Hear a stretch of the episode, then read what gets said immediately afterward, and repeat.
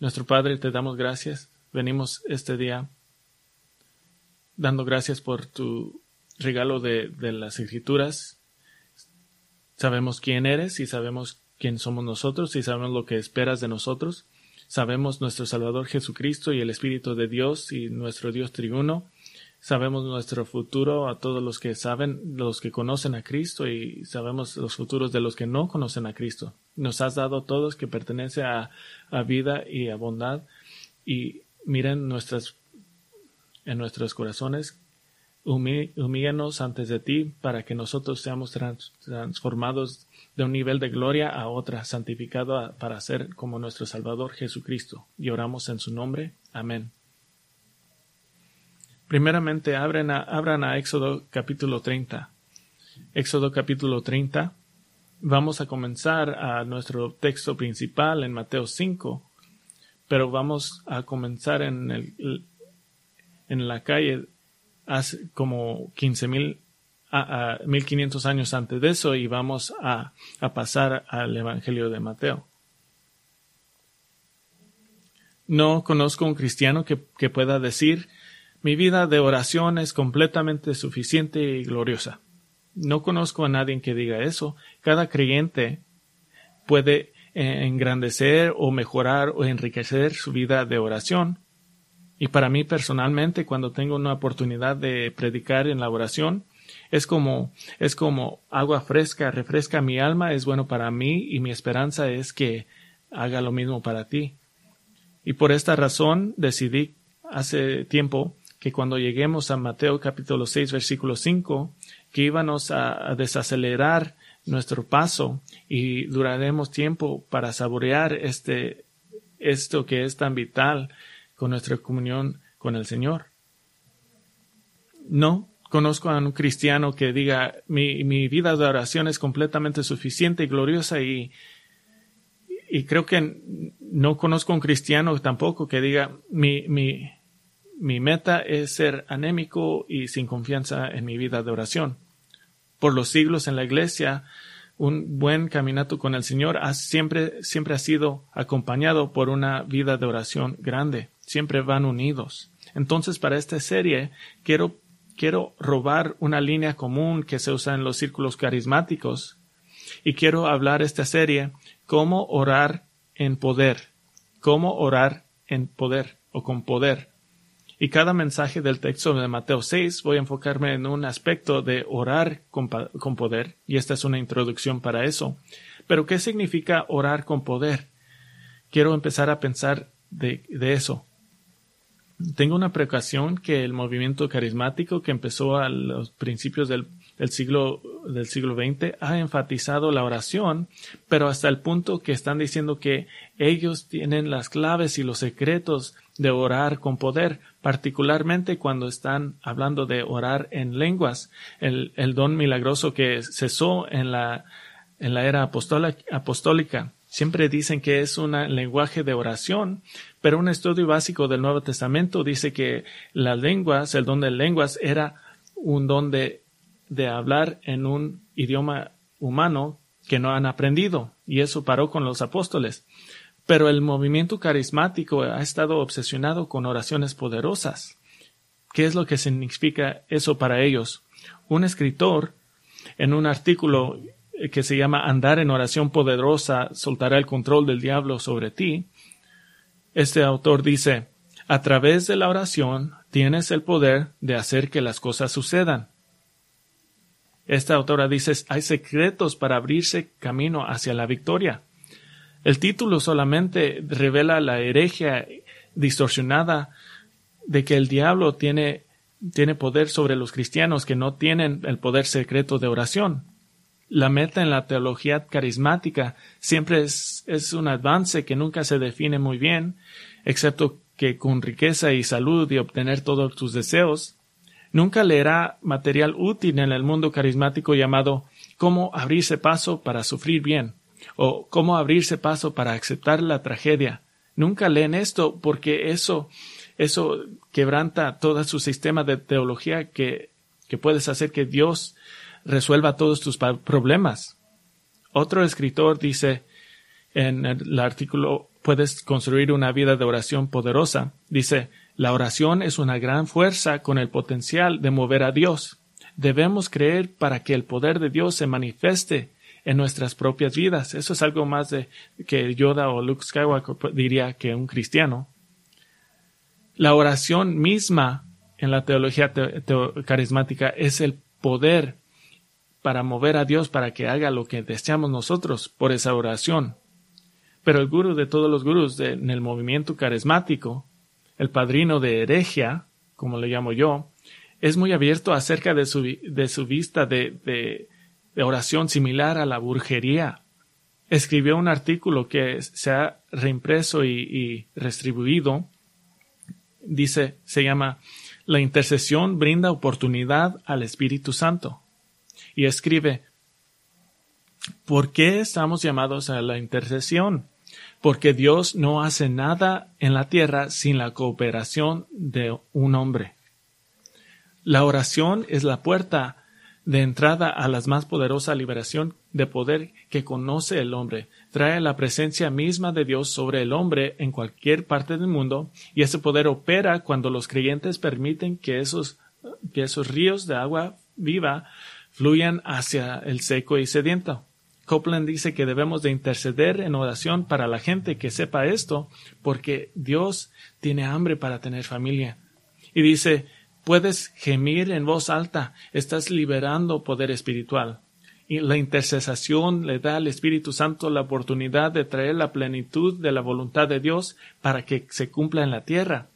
Esta visión claramente es una vista herética, una heregia. Dios no hace nada en la tierra sin la cooperación de un hombre, y supongo que la creación viene a mente. Pero ese no es mi punto. Para todos estos carismáticos que desvíos de la verdad, la oración es un poder independiente. Y es mucho más un hechizo de bruja que comunión y, y compañerismo glorioso con un Dios todopoderoso. Pero si somos honestos, podemos ver por qué el movimiento carismático continúa a atraer millones y millones de gentes con muy poco énfasis o mención del, del Evangelio bíblico y todo énfasis en hacer que Dios haga cosas para ti, porque la idea de poder, de oración poderosa es atractiva para nosotros. Entonces, ¿qué significa la oración poderosa? Significa usar a Dios para mis propósitos y si yo puedo hacer eso, entonces mi oración es poderosa. Y comprendemos que, mal es esto y, herético es esto. Pero no hay una parte de ti que, que dice, pero sí quiero orar en poder. Sí quiero vivir una vida que es caracterizado por un récord de oraciones respondidas y comunión con Dios.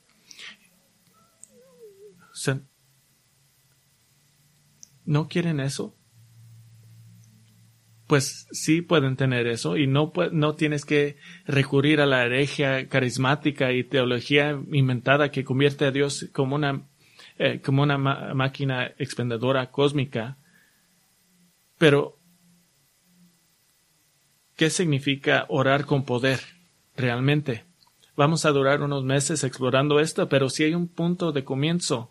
Es un punto sorprendente. Vamos a, a llegar a esa sistemáticamente esta mañana, porque orar en poder comienza con una postura de oración, una actitud, una disposición, no una postura física. La escritura tiene, tiene ejemplos de, gente orando en, de varias posturas, mirando para arriba, mirando para abajo, con los ojos abiertos, los, los ojos cerrados, sentados. Estoy hablando de la postura del corazón, la posición del corazón, la actitud que traemos a la oración. Y para ayudarnos a entender esta postura de oración, quiero caminar por unos ejemplos de esta postura de oración y vamos a, llamar estas para ayudarnos a identificar esta postura de, de, oraciones. Entonces vamos a tener etiquetas y vamos a juntarlos todos para identificar esta postura de oración. Y esto tiene que ser donde empezamos. Y vamos a empezar con Éxodo 30. 30. Voy a explicar el texto Y, y vamos a identificar esta. Aquí Dios le está dando la particular de la, del tabernáculo uh, de Israel después de, de que han escapado de Egipto. Y lo más importante era el, el santo de los santos. Este era el trono de Dios en la tierra, fuera de del santo de los santos, del lugar santísimo, era el lugar santo. Y en este lugar debería de haber eh, un velo que, que llega al lugar santísimo, un altar de incienso. Versículo 1 a 6 describe este altar de incienso, eh, un pequeño altar de 18 a 20 pulgadas cuadradas y tres pies de alto, y debía ser cubierto en oro. El altar de incienso era la característica central del lugar santo, junto enfrente del velo. Tienen que entrar, eh, tienen que pasar el velo para entrar al lugar santísimo. Y todos los elementos describidos en Éxodo para el tabernáculo tienen una relación a la oración, porque el tabernáculo era la forma que Dios se conectaba con su gente, y esa es una, una referencia clara a la oración. Pero el altar del incienso es especialmente importante cuando se piensa de la oración. Las escrituras hacen una representación directa de oración, que el incienso representa oración de comunicación con Dios. Salmo 141, 2, el salmista pide que sus oraciones sean como incienso delante de Dios que está levantando. Apocalipsis 5.8 habla del incienso que son las oraciones de los santos. Apocalipsis 8.4. El humo del incienso subió con las oraciones de los santos de la mano del ángel. Levítico 16 describe que en el día anual de expiación, para que el sumo sacerdote pueda entrar al lugar santísimo, debe traer fuego y el incienso con él, o morirá. Debe de haber comunión y comunicación con Dios. Entonces el altar del incienso es claramente unido con la oración.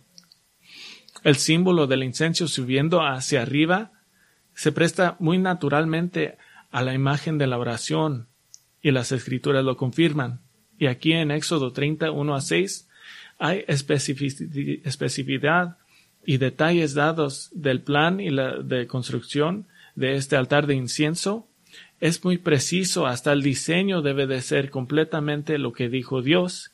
Y justo como el diseño del, de las cosas físicas de acercarnos a Dios, también debemos de, ser específicas y obedientes de las cosas espirituales para acercarnos a Dios.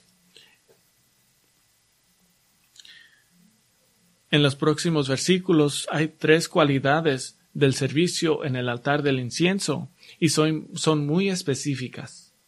La primera calidad podemos llamar quema continua quema continua, versículo 7.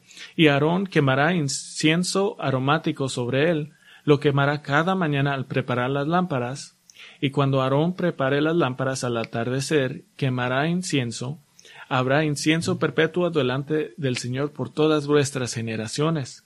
La quema continua es fuertemente relacionado con la oración, y simboliza la saturación en oración debe de ser característica de la adoración del tabernáculo. Y segunda calidad. Esta es la calidad de obediencia cuidadosa. Obediencia cuidadosa. Versículo 9. No ofreceréis incienso extraño en este altar, ni holocausto, ni ofrenda de cereal.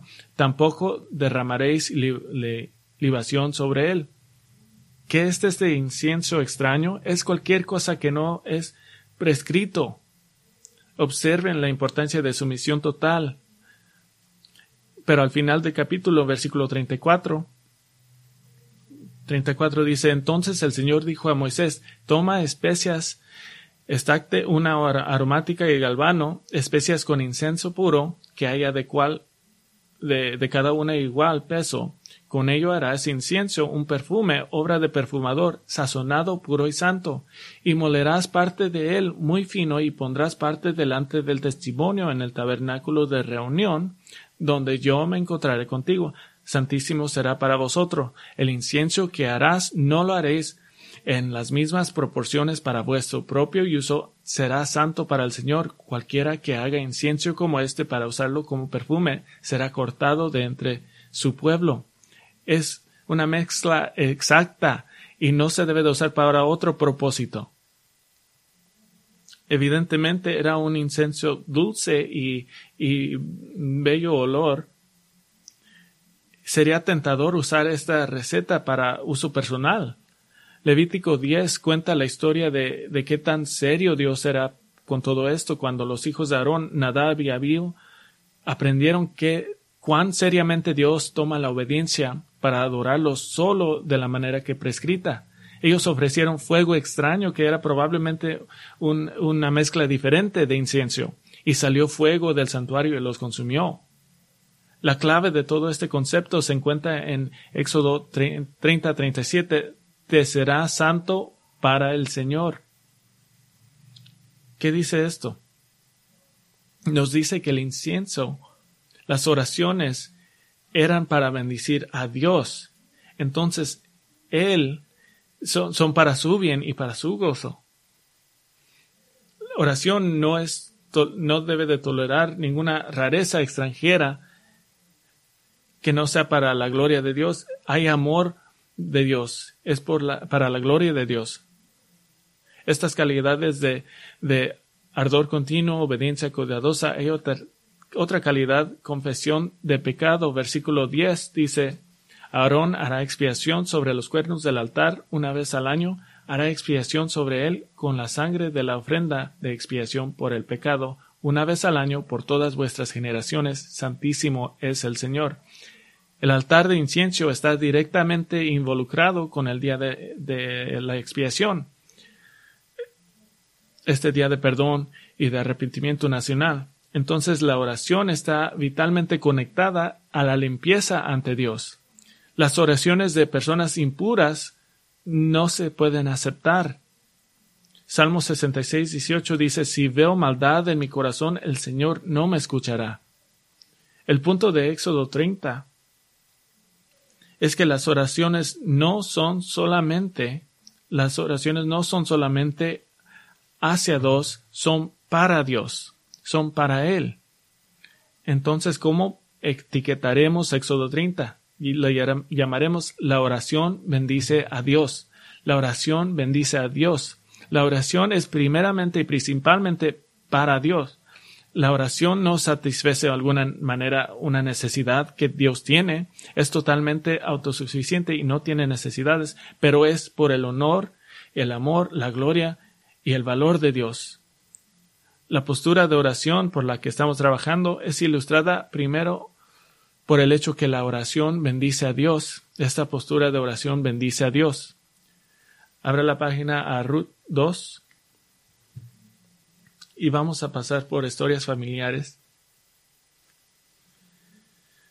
El libro de Ruth es la historia de una mujer moabita, de Ruth que había casado con un hombre israelita y luego envidió, enviudó, y siguió a su suegra Naomi, también viuda, y ahora básica, básicamente desamparada regresaron a Belén, de donde era.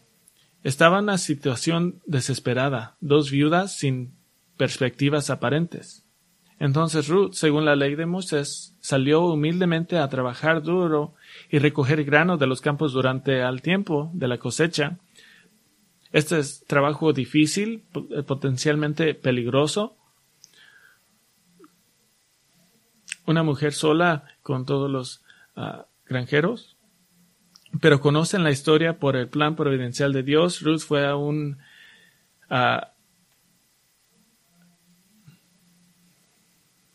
llegó al campo de un hombre rico, Booz, quien resultó ser uno de los parientes del difunto esposo de Noemí. Booz protegió a Ruth y le dijo a los hombres que no lo tocaran. Y Booz le dio almuerzo generoso y secretamente ordenó a sus hombres que dejaran mucho grano extra para que ella terminara con un enorme botín de grano de un día. Entonces Ruth le devolvió el grano a, a Noemí y Noemí pronuncia dos bendiciones, dos oraciones. Ruth 2.19. Entonces su suegra le dijo, ¿Dónde espigaste y dónde trabajaste hoy? Bendito sea aquel que se fijó en ti. Esta es una oración, es, es una oración, oración bella. ¿Por qué? ¿Por qué es oración bella? Porque esta es una mujer sin dinero que está ahora orando por, por la bendición de un hombre que es muy bendecido. No hay ninguna sensación de celos o, por supuesto, te debería ayudar. Hay gratitud y humildad y un deseo genuino de Dios que bendiga a este hombre desconocido. Pero entonces, segunda parte de Ruth 19, y ella informó a su suegra con quien había trabajado y dijo, el nombre con el que trabajaste hoy se llama Booz. Ahora Noemí describió, Noemí describió que este era un pariente, un, salvador potencial para ellos. Y ahora reza una segunda oración. Dice en versículo 20, y Noemí dijo a su nuera, sea el bendito del Señor, porque no ha rehusado su bondad ni a los vivos ni a los muertos. Le dijo también Noemí, a Noemí, el hombre es nuestro pariente, uno de nuestros parientes más cercanos. Era claro que Dios estaba usando a Boaz para proteger a, a Ruth y a Noemí. Y por supuesto conocemos al resto de la historia. Boaz sabía quién era Ruth y terminó casándose con Ruth pero lo que quiero decir es que las oraciones de Noemí no hay ningún indicio de celos o de derecho. Noemí, una vida, una viuda y casi indigente, oraba por la bendición de un hombre que tenía infinitamente más que lo que tenía ella. Podríamos etiquetar esta descripción de esta postura de, oración, esta postura de oración eleva a otros, eleva a otros. Esta postura de oración, primero, bendice a Dios, segundo, eleva a otros. Vamos a seguir añadiendo a esta postura de oración. Abran a 1 Samuel 1, una oración muy conocida en la Biblia. En la historia de, de redención del Antiguo Testamento, Primero Samuel comienza el tiempo de los jueces hacia el tiempo de los reyes, pero Samuel, humanamente hablando, fue nacido por las oraciones de su, de su mamá Ana. Ana era una de, de, las dos esposas de Elcana y Ana no podía tener hijos. Versículo 5 dice el Señor no le había dado hijos. Y año tras año la familia iba a la casa del Señor aquí en, en Silo y allí ofrecían sus sacrificios prescritos. En este momento, muy simplemente estaban más cercas a Dios, estaban más cercas a Dios. Durante este tiempo, Ana lloraba y, y clamaba a Dios por un hijo y, y parece que las otras esposas podían tener hijos frecuentemente. Primera Samuel 1.10. Ella muy angustiada, oraba al Señor y lloraba amargamente. E hizo voto y dijo, Oh Señor de los ejércitos, si tú te dignas mirar la aflicción de tu sierva, te acuerdas de mí y no te olvidas de tu sierva, sino que das un hijo a tu sierva. Yo lo dedicaré al Señor por todos los días de su vida y nunca pasará navaja sobre su cabeza. Versículo 10. Estaba muy angustiada es esta palabra significa desesperada. Versículo 10. Lloró amargamente. En hebreo es un punto enfático. La repetición de la palabra llorar se puede decir que ella continuamente lloraba en su llanto. Entonces en el versículo 10 su oración a Dios eh, eh, está encapsulado con amargura del alma y de lo que estaba pasando adentro y lo que estaba pasando afuera. Adentro, eh, y su oración muestra cuánto deseaba esta cosa buena y piadosa, un hijo. Ella le pidió al Señor que le diera un hijo y si lo hacía, entonces su hijo sería apartado como nazareo, nazareo dedicado al servicio. Ella lo devolvería. Y por supuesto Dios contestó su oración. Versículo 20. Y a su debido tiempo, después de haber concebido, Ana dio a luz un hijo y le puso por nombre Samuel, diciendo, porque se lo he pedido al Señor. Entonces su oración está en medio de angustia, es completamente transparente, hasta está llorando ante Dios y está dispuesta de entregar a Samuel al Señor. No hay ningún sentido de merecer o de privilegio o de derecho, es completamente sin poder. Entonces podríamos etiquetar la oración de Ana como una oración que admite desesperación, admite desesperación. La postura en oración que estamos buscando hasta ahora esta postura de oración bendice a Dios, eleva a otros y admite la desesperación. Vamos a, otra oración, Job capítulo 1. En, Job vemos la historia de la soberanía de Dios en medio del sufrimiento. Dios ha permitido que Satanás uh, golpee a Job con la muerte de sus hijos y de la pérdida de su propiedad. Y uno de los ejemplos más grandes de lo que es eh, la adoración bíblica al final de Job capítulo 1, después de, recibir noticias que de su propiedad y sus hijos y hijas ya, ya siendo perdidas. Job 1 versículo 20.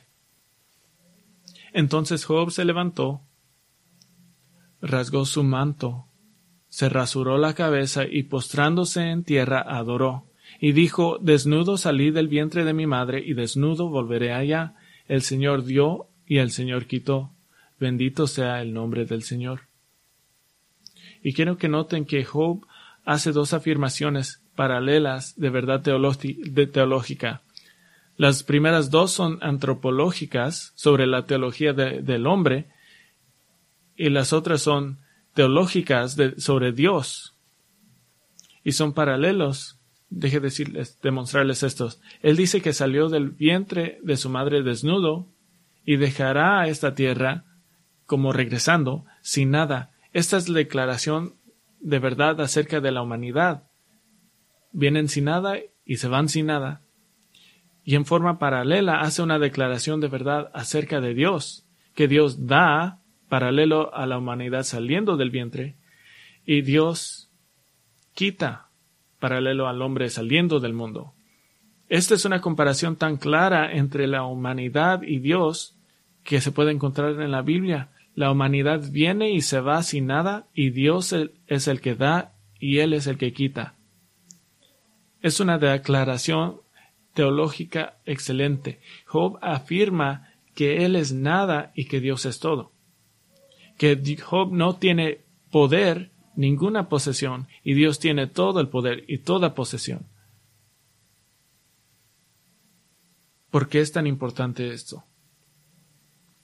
Job está afirmando que lo que sucederá en la muerte simplemente sucedió mientras aún está vivo.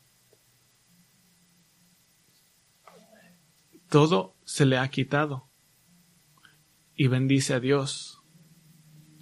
Y noten la evaluación de esta oración y la respuesta de Job a su prueba en este punto. Versículo 22. En todo esto Job no pecó ni culpó a Dios. ¿Cómo está orando Job? ¿Cuál es su actitud? Podríamos quitar esta oración como una que se aplasta a sí mismo, aplasta a sí mismo. No hay orgullo, no hay una creencia sutil que él merece algo. Básicamente dice, bueno, pues ya me iba a salir del mundo sin nada, ahora solo tengo una prevista de, de lo que va a ser eso. Se aplasta a sí mismo. La postura de oración bendice a Dios, eleva a los demás, admite la desesperación y se aplasta a sí mismo. Abran la página de Jeremías 14. Jeremías 14. Dios está juzgando al reino del sur de Judá por traición del pacto y hay una sequía. El agua escasea, incluso los animales están sufriendo. Jeremías intercede por los israelitas, por los rebeldes que sean, y Jeremías va al Señor y dice, en 14 vemos el comienzo de la intercesión de Jeremías en esta situación. Jeremías 14, versículo 7. Este es Jeremías hablando a Dios, dice su oración, dice,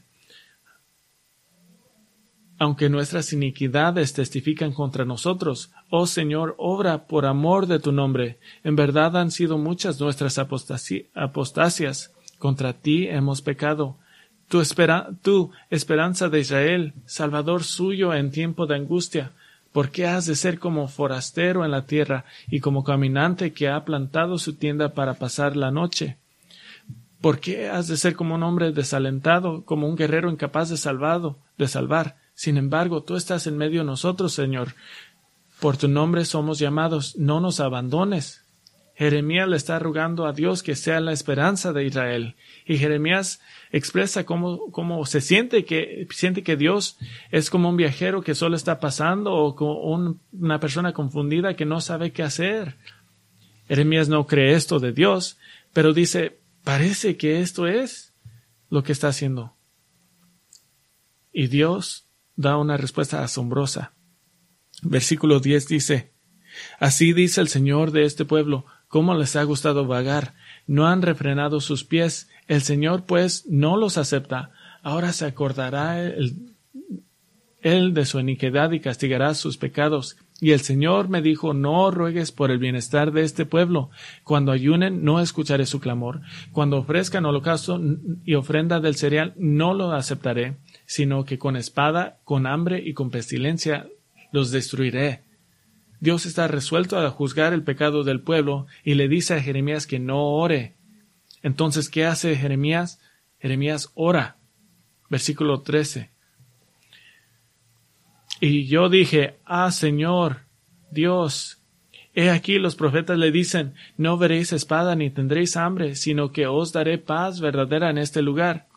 Jeremías está diciendo que hay profetas falsos que le está diciendo a la gente que Dios los va a bendecir. No hay referencia a pecado, no hay referencia a justicia, solo que Dios no permitirá que sucedan cosas malas. O puedo decir, la, el Evangelio de la prosperidad siempre ha estado. Pero Dios corrige esto y señala en versículo 14 a 18 que estos son falsos profetas y que ellos tendrán su propio castigo. Entonces otra vez Dios está dando a Jeremías el mensaje, estoy determinado a juzgar, es decir, no ores por este pueblo. Pero ¿qué hace Jeremías? Jeremías ora. Versículo 19. ¿Has desechado por completo a Judá o ha aborrecido su, su alma a Sión? ¿Por qué nos has herido sin que haya curación para nosotros? Esperamos paz y no hubo bien alguno, tiempo de curación y aquí terror. Reconocemos, oh Señor, nuestra impiedad, la iniquidad de nuestros padres, pues hemos pecado contra ti. No nos desprecies por amor a tu nombre, no deshonres el trono de tu gloria. Acuérdate, no anules tu pacto con nosotros. ¿Hay entre los ídolos de las naciones alguno que haga llover? ¿O pueden los cielos solos dar lluvia? No eres tú, oh Señor nuestro Dios. En ti pues esperamos, porque tú has hecho todas estas cosas. ¡Qué oración! Jeremías está entregándose a sí mismo a la misericordia de Dios y a Judá a la misericordia de Dios. ¿Por qué? Versículo 21, por amor a tu nombre. Seguramente eso moverá a Dios a actuar. Pero Dios responde en capítulo 15, 1. Entonces el Señor me dijo, aunque Moisés y Samuel se presentaran ante mí, mi corazón no estaría con ese pueblo. Échalos de mi presencia y que se vayan. Dice, buena oración, pero ni Moisés ni oración me harán cambiar la mente. Dice versículo 3, y pondré sobre ellos cuatro géneros de males, declara el Señor, la espada para matar, los perros para despedazar, las aves del cielo y las bestias en la tierra para devorar y destruir. Ni, ni Moisés ni Samuel van a recibir respuesta a su oración. Es decir, no oren por este pueblo. Pero ya sabemos lo que va a hacer Jeremías, va a orar versículo 10. Dice, ay de mí, madre mía, porque me diste a luz como hombre de, contienda y hombre de discordia para toda la tierra. Le dice al Señor, no, no hagas que tenga de que decirle esto a la gente de Dios, al pueblo de Dios. No quiero ser hombre de contienda o de discordia. Mejor ni hubiera nacido. Versículo 11. Dios compasivamente promete a Jeremías que él personalmente estará salvo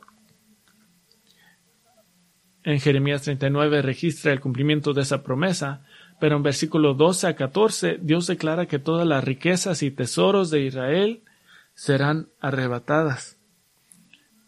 es decir, no ores por este pueblo. Y ahora, Dios estaba, de hecho, determinado a castigar a los israelitas por su infidelidad al pacto, y esto será por la invasión de los babilonios, pero el contexto más grande de Jeremías nos recuerda que Dios tenía un plan más grande en mente, más grande en alcance que solo el castigo de Israel. Por ejemplo, los capítulos 50 y 51 contienen una larga declaración de Dios sobre la próxima destrucción de Babilonia. ¿Por qué? Porque se atrevió a venir contra el, pueblo de Dios. Y por supuesto, Dios promete que su ira contra Israel se, se terminará, llegará a su fin. Jeremías 31. En aquel tiempo declara Yahvé, yo seré el Dios de todas las familias de Israel y ellas me serán por pueblo. Así dice Yahvé, el pueblo que sobrevivió a la espada halló gracia en el desierto. Israel cuando iba en busca de su, de su alivio, Yahvé se le apareció con amor eterno te he amado, por eso oh es atraído con misericordia, otra vez te edificaré y serás reedificada. Oh Virgen de Israel, de nuevo tomaréis vuestros panderos y saldréis a las danzas de los que celebran. Pero simplemente quiero señalar tres cosas. Primero, Dios le dijo repetidamente que parara de orar por Israel.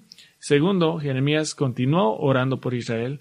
Y tercero, Dios nunca reprendió a Jeremías por continuar orando por Israel. Nunca lo hizo. ¿Qué estaba haciendo Jeremías? ¿Cuál fue la esencia de no dejar de orar? Podríamos etiquetar las oraciones de Jeremías como oraciones que suplica gracia, que suplican gracia, pide gracia. Ahora, todavía estamos llegando a esta postura de oración que produce el verdadero poder. Esta postura de oración bendice a Dios, eleva a los demás, admite la desesperación, se aplasta a sí mismo y suplica gracia. Esta es oración poderosa, esta es la forma correcta de pensar en oración. Entonces, ¿qué es esta postura de oración? ¿Qué es bendecir a Dios, elevar a los demás, admitir desesperación, aplastarse a sí mismo y suplicar gracia?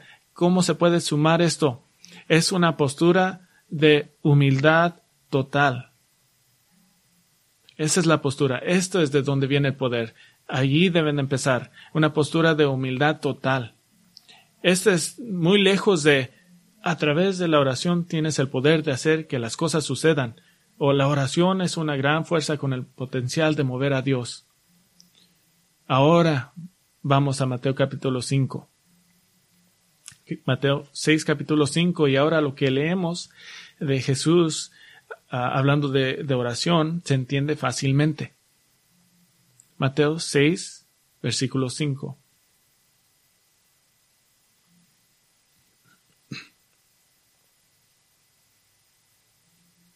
Mateo 6, 5 dice, y cuando oréis, no seáis como los hipócritas porque a ellos les gusta ponerse en pie y orar en las sinagogas y en, en, las esquinas de las calles para ser vistos por los hombres. En verdad os digo que ya han recibido su recompensa. Pero tú, cuando ores, entra en tu aposento y cuando hayas cerrado la puerta, ora a tu Padre que está en secreto, y tu Padre que ve en lo secreto te recompensará. Jesús condena a los hipócritas que oran con el propósito específico de ser vistos y escuchados. Sin pensar nada en Dios, solo están pensando en ser vistos por la gente de Dios como piadosos. Había tiempos específicos en el día prescritos para la oración.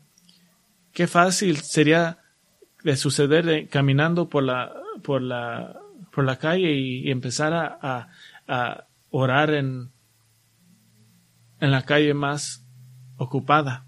¿Podías demostrar qué piadoso eres? Jesús no está haciendo una provisión contra oración pública. La iglesia, ah, la iglesia primitiva oraba juntos, pero está diciendo de que entren a, un lugar privado donde nadie puede ver para ser impresionado, donde alguien no puede saber. Este es para comulgar en privacidad con Dios. Esta es una receta para tratar radicalmente con la tendencia de orgullo, donde nadie sabe, donde nadie ve. La semana pasada escuchamos su admonición de dar cuando, están tratando de demostrar su piedad de una forma que todos lo saben. Y dice igualmente que los que oran en público con esta, eh, con esta actitud orgullosa ya han recibido su recompensa. Lo puedo decir así. El poder en la oración es paradójico. Es paradójico. La oración poderosa comienza con debilidad, con desvalidez, con degradación, con una postura de humildad total comienza expresando su corazón al Señor en humilde tranquilidad en el cuarto interior, por así decirlo. Y la enseñanza inicial de Jesús sobre la oración no es simplemente una lección al creyente de ser humilde en oración, también es una lección al hipócrita. Dice, no seáis como los hipócritas. O estos son los ah, incrédulos o falsos creyentes nos dice que ellos también pueden orar. Ellos también oran. Esto no dice que solo el acto de oración no prueba nada acerca de tu posición ante Dios. Aquí hay una, un ejemplo de alguien que oró. Caín. Caín oró después de asesinar a su hombre. Génesis 4.9 Entonces Yahvé le dijo a, Caín, ¿Dónde está Abel tu hermano? Y le dijo, No lo sé, ¿soy yo el guardián de mi hermano? Caín miente a Dios y niega responsabilidad. Y sí, sí, él, él, era el guardián de su hermano, Dios pronuncia castigo sobre Caín y Caín piensa solo en sí mismo. Génesis 4.13 dice, mi castigo es demasiado grande para soportarlo. Caín fue sentenciado por Dios ser un vagabundo y lo primero que, que hizo es, era dejar de viajar, rebelión inmediata. Entonces la respuesta de Caín a Dios en oración es enojado, mentir, mintió, se negó y negó a confesar el pecado. Mi punto es que los no creyentes también oran. Abran a Mateo 7 y esta es el último, la última oración arrogante del no creyente o del falso cristiano, del hipócrita.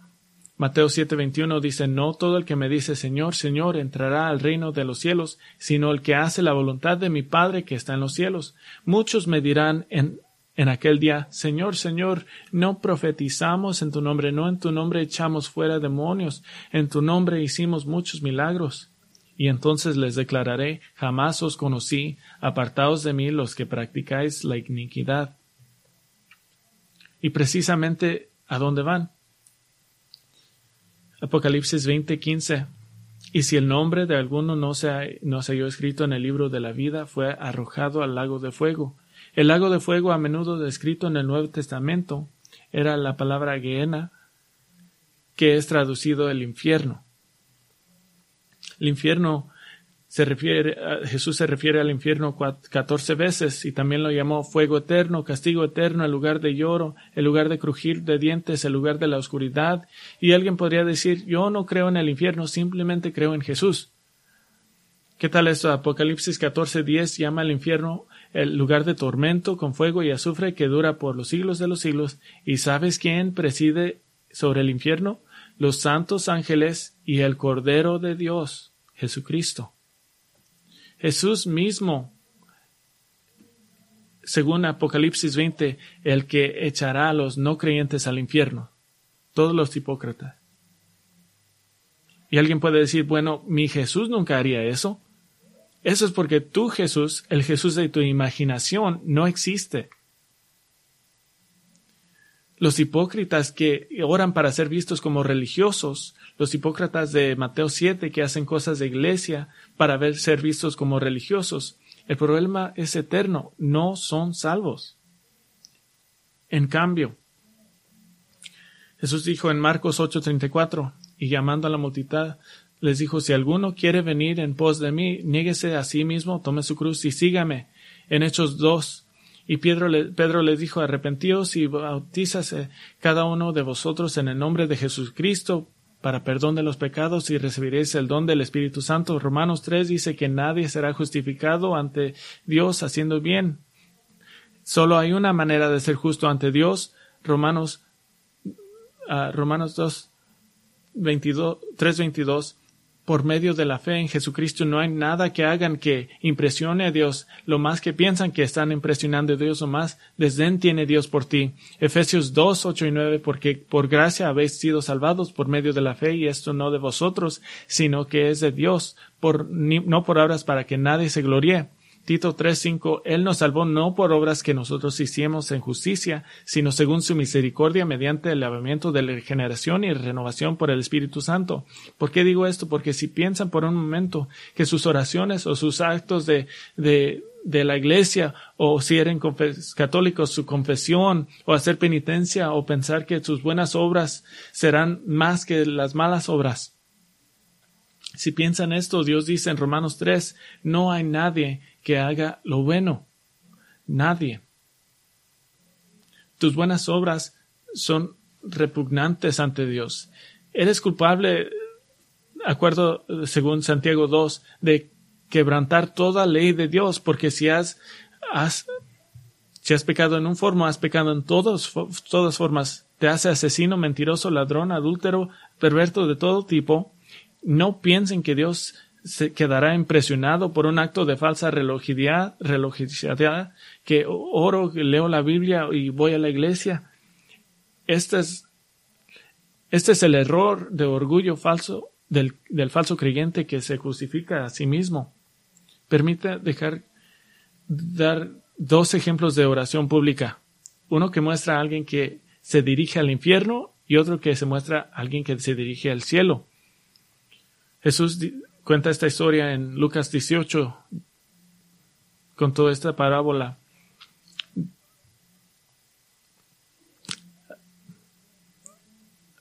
Dos hombres subieron al templo a orar, uno era fariseo y el otro recaudador de impuestos. El fariseo puesto pie oraba para sí de esta manera, Dios te doy gracias porque no soy como los demás hombres, estafadores, injustos, adúlteros, ni aun como este recaudador de impuestos. Yo ayuno dos veces por semana y doy el diezmo de todo lo que gano. Pero el recaudador de impuestos, de pie a cierta distancia, no quería ni siquiera alzar los ojos al cielo, sino que se golpeaba del pecho diciendo Dios, ten piedad de mí, pecador. Os digo que éste, diciendo, descendió a su casa justificado, pero aquel no, porque todo el que se ensalza será humillado, pero el que se humilla será ensalzado. Para todos los que conocen a Cristo, que correctamente se han humillado ante Dios por arrepentirse a sus pecados y venir a fe y solo en fe, ni sin hablar de sus propias buenas obras. Para ti que encuentran el poder irónicamente en la humildad del pecado, tú encuentras tu, tu cuarto interior y tu lugar secreto. Y en ese lugar secreto las maravillas y los asombros del cielo se abren a ti. Porque el poder viene de la humildad. Nuestro querido hermano, ahora que está con el Señor, R.C. Sproul, escribió un himno basado en el Salmo 91. Y es mi, mi himno favorito en nuestro himnario. Dice, ¿quién habita en su lugar más secreto? Nunca está lejos de su bendita gracia. Debajo de su gran sombra todo estará bien. No hay mejor lugar ahora para que habitemos. El lugar secreto de Dios Altísimo, la sombra de nuestro poderoso Rey, la morada donde los ángeles lloran, es donde nuestra alabanza siempre sonará deben conocer a Jesucristo. Y si conocen a Jesucristo deben de acercarse a Él en humildad. Ese es el poder, es humildad. Padre, venimos a ti ahora y como un símbolo de nuestra humildad, bajamos nuestras cabezas y, y miramos lejos,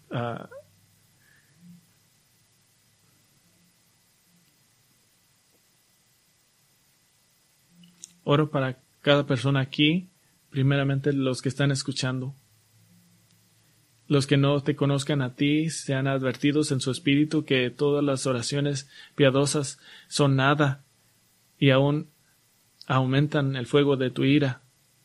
Y para todos los que te conocen, recuérdalos que nos acercamos a ti con humildad de corazón, con desesperación, revelando la angustia de nuestro propio corazón y nuestra necesidad y nuestras faltas y que de allí viene el poder. Te bendecimos y te damos gracias por darnos la oportunidad de comunicar contigo, por abrir la puerta de, del trono celestial y escuchar nuestras oraciones. Damos gracias en el nombre de Cristo. Amén.